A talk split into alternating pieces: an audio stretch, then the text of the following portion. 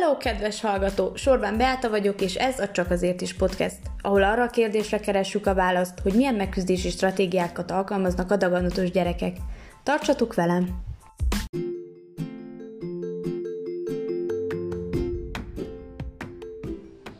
Egyre több bizonyíték áll rendelkezésre arról, hogy a gyermekkori rákos megbetegedések veszélyeztethetik a gyermek általános egészségi állapotát és pszichés jólétét. Nagy a stressz és korlátozás a krónikus beteg gyermekeknél, serdülőknél, és ez megnehezíti a megküzdési feladatokat. Az eddigi részekben beszéltünk a daganatos gyerekek félelmeiről, a megküzdési stratégiákról, azokról a módszerekről, amelyek segítenek feldolgozni a betegséget, megküzdeni annak traumáival. Itt szó volt a zene, a vallás szerepéről, illetve a szociális kapcsolatokkal kiemelt fontosságáról. Mai, egyben utolsó részben a játék, a mese szerepéről fogunk hallani. És ahogy azt már megszokhattátok, az előző részekből is, ma is egy kedves vendég kérdései segítségével bontjuk ki a témát. Mostani részben Hanna lesz a vendégem. Szia Hanna! Szia Betty! Én is köszöntöm a hallgatókat. Amikor megküzdésről beszélünk, akkor a szervezet stresszre adott válaszreakcióját értjük, de ha jól tudom, létezik a képzeletbeli megküzdés is. Mit is jelent ez? Clark vezette be ezt a kifejezést, a a képzeletbeli megküzdés. A képzelet funkciójára utal mindez a betegség nehézségeinek kezelésében. Az elképzelt megküzdést a képzelet felhasználásaként határozzuk meg a betegség nehézségeinek kezelésére.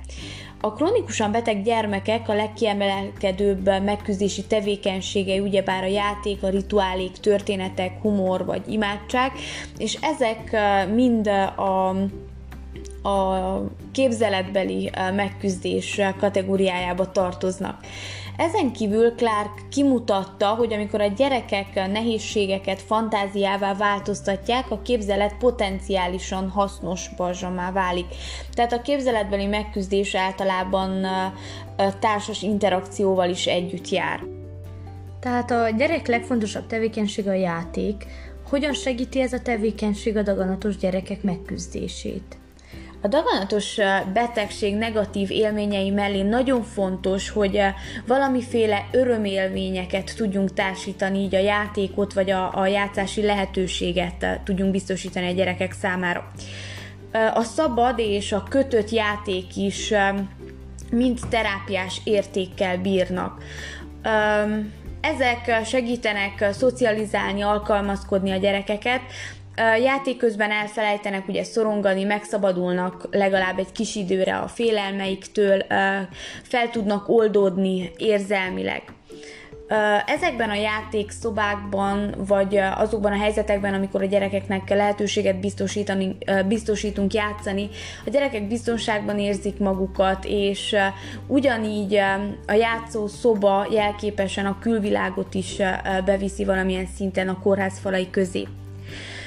Emellett ugye minden kezelés elég hosszadalmas és időnként fájdalmas is. A gyermekeknek nagyon hosszú napokat kell eltölteniük a kórházakban, néha távol otthonuktól elkülönítve ugye a játszótársaktól, rokonoktól, barátoktól és a kórházban töltött napjaikat a tétlenség jellemzi.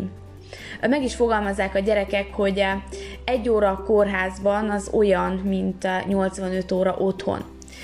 És ezeket a tétlen időket a játék kitöltheti, és képes arra, hogy enyhítse az unalmat, hiszen ezek azok a tevékenységek, amelyek ismerősek a gyerekek számára is, és lehetővé teszik a pozitív tapasztalatokat is. Emellett az imaginatív játék lehetővé teszi a gyermekek számára, hogy szembenézzenek az élet és a, a halál valóságával. A szórakozás, a játékos tevékenységek mind olyan megküzdési stratégiák, amelyek segítenek a fájdalom és a, a különböző kezelések mellékhatásainak um, csökkentésére. Um, a gyerekek nagyon sokszor megemlítik azt, hogy a kórházi kezelés alatt végzett játékos tevékenységek voltak az egyetlen jó dolog a, a kezelésekben. Beszámoltak arról is, hogy a, a saját játékuk, játékszereik hasonlóvá tették a kórházi környezetet, mint az otthonukat, és ezek segítettek számukra az alkalmazkodáshoz. Milyen technikák vannak a mese és a játékon belül, melyek adaptívak lehetnek a megküzdés során?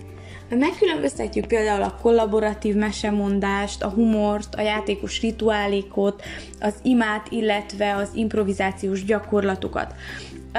Így például a kollaboratív, az együttműködő mesemondás során a személyzet, az ápolók megkérdezik a gyerekeket, hogy melyek azok a tevékenységek, amelyeket szívesen végeznek, vagy melyek azok az élmények, amelyek pozitívan hatottak rájuk a az emlékeik során, és hogy ezeket próbálják meg beépíteni a kezelések során is, mesélnek, miközben például valamilyen gyógyszert adnak be a gyerekek számára. Ugyanígy itt van a humor, a nevetés, aminek palliatív gyógyító hatása van az emberre, és csökkentheti a szorongást, a stresszt. A személyzet tagjai nagyon gyakran játékosan vicces neveket használhatnak például a különböző gépeknek az elnevezésére, így kevéssé lesz komor a, a környezet. Ezeket a módszereket nagyon gyakran a szülők is átveszik, így humorral próbálják meg segíteni a gyermekeiket. Emellett ugye ott van az ima, amiről a korábbi részekben beszéltünk, valamint a játékos rituálék, hiszen az egész életünk ritusokból épül fel, azonban a beteg gyermekek, a daganatos gyermekek életét nagyon sokszor a rutinjaikat megszakítják a, a gyógyszeres kezelések. Így alkalmanként szórakoztató rituálékat is kitalálnak a szülők vagy kezelő nővérek, hogy szórakoztassák a gyerekeket. Például az, hogy amikor be kell adni egy injekciót, akkor elszámolnak háromig, vagy együtt mondják azt, hogy vigyázz kész rajta, és hogy ezt követi majd az injekció beadása. Aztán ott vannak még az improvizációs gyakorlatok, a fantáziadús interakciók, amik arra mutatnak rá, hogy ez a fajta megküzdés nem egyedül történik, hanem szerepe van ebben a szülőknek, illetve a kórházi dolgozóknak is. A szerepváltó gyakorlatok során ugye a gyerekeknek lehetősége nyílik arra, hogy átdolgozzák a tapasztalataikat, és átvegyék a másik szerepet, tehát hogy ők legyenek az orvos szerepében például. Így ezek révén képesek egyfajta kontrollál, kontrollérzést megszerezni illetve képesek azonosulni az adott nézőponttal, a gondozó szemléletével például. Hát így például annak a gyereknek, aki fél attól, hogy szemcsepet adjanak be, lehetősége nyílik arra, hogy kipróbálja a babáján azt, amit a gondozók vele tesznek, és így könnyebben meg tud barátkozni az adott helyzettel, és megküzdeni annak a, a stresszeivel. Mindannyian nagyon szeretjük a népmeséket. Ezeknek milyen hatásuk, szerepük van a daganatos gyerekek megküzdésében? A gyermekek a társadalmak egy speciális csoportját képezik, így gyermekkorban jelentkező halálfélelem kezelésére és az azzal való megküzdés elősegítésére a társadalom az idők során már kialakított egy egyedi módot, és ugye létrehozta a népmesék világát. Bruno Bettelheim úgy tartja, hogy a gyermekek halálfélelmének és szorongásának kezelésére adott segítség minden korban ezek a mitikus vallásos történetek. Tehát a népmesék valójában tömören, egyértelműen szembesítik a gyermekeket az egzisztenciális dilemmákkal, az öregedés, a halál fenyegetésével is. Tehát a mese révén meg tudják nevezni a gyermekek a félelmeiket, nyíltan kimondani, hogy az ember igényli a szeretetet, szereti az életét, vagy fél a haláltól. Ezek a mesék nem csupán szembesítik a gyermeket a tudatalatti félelmeivel, de úgy beszélnek a súlyos belső feszültségekről, hogy a gyermek öntudatlanul is megérti.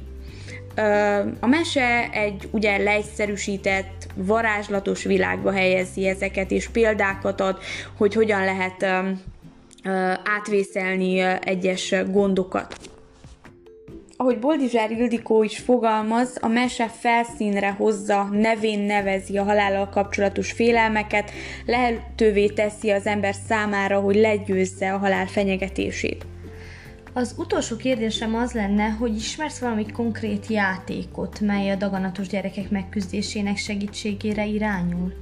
Uh, igen, nemrég olvastam egy cikket, amelynek az volt a célja, hogy bemutasson egy ilyen játékot, a, a Celli Kit nevű macit. Ez igazából elősegíti a gyermekkori rákkezelés alatt álló gyermekek megküzdését, illetve segít a szorongás csökkentésében is. Ez a Celli Kit tartalmaz egy plusz játékot, emellett megküzdőkártyákat és könyvet is a gondozók számára. Ezt az eszközt leginkább 6 és 12 éves gyermekek és szüleik használják a megküzdési stratégiák bővítésére, a rákkezeléssel kapcsolatos szorongások csökkentésére. A lehetővé teszi a családok számára a közös tanulást és a rákkal kapcsolatos érzékeny témák közötti kommunikációt. Nagyon fontos leszögezni, hogy a, a cellikit nem egy pszichológiai kezelés, nem lép semmiféle pszichoszociális ellátás helyébe, azonban úgy tervezték, hogy támogassa a gyermekek megküzdését és alkalmazkodását a rákkezelés során. Egy kitömött játékról beszélünk, amely tartalmaz ugye kártyákat és gondozói könyvet, ahogy ezt már említettem, a megküzdő kártyák tartalmaznak különböző stressz helyzeteket, illetve felsorolják a lehetséges megoldásokat, hogy hogyan tudjuk ezeket a helyzeteket kezelni, hogyan tudjuk csökkenteni az adott helyzet által produkált stressz helyzetet vagy szorongást. Tehát megküzdési tippeket biztosítanak a rákos gyerekek számára. Összefoglalva elmondható, hogy ez az eszköz lehetőséget biztosít arra, hogy azonosítani tudják a rákra adott reakciókat, a szülők beszélni tudjanak a gyermekekkel a rákkal kapcsolatos témákról, ugyanakkor segítséget, példákat ad arra, hogy hogyan küzdjenek meg egy-egy speciális helyzettel. Nagyon hasznos volt számomra ez a mai beszélgetés. Köszönöm szépen válaszaidat! Én is köszönöm, hogy itt voltál és kérdeztél. És nektek is köszönöm, kedves hallgatók, hogy velem tartottatok a hat rész során, és epizódról epizódra együtt fedezhettük fel, hogy milyen megküzdési stratégiákat használnak a daganatos betegségben szenvedő gyerekek. Remélem, tanulságos volt számotokra a sorozat, és sok hasznos információval gyarapodtatok. Sziasztok!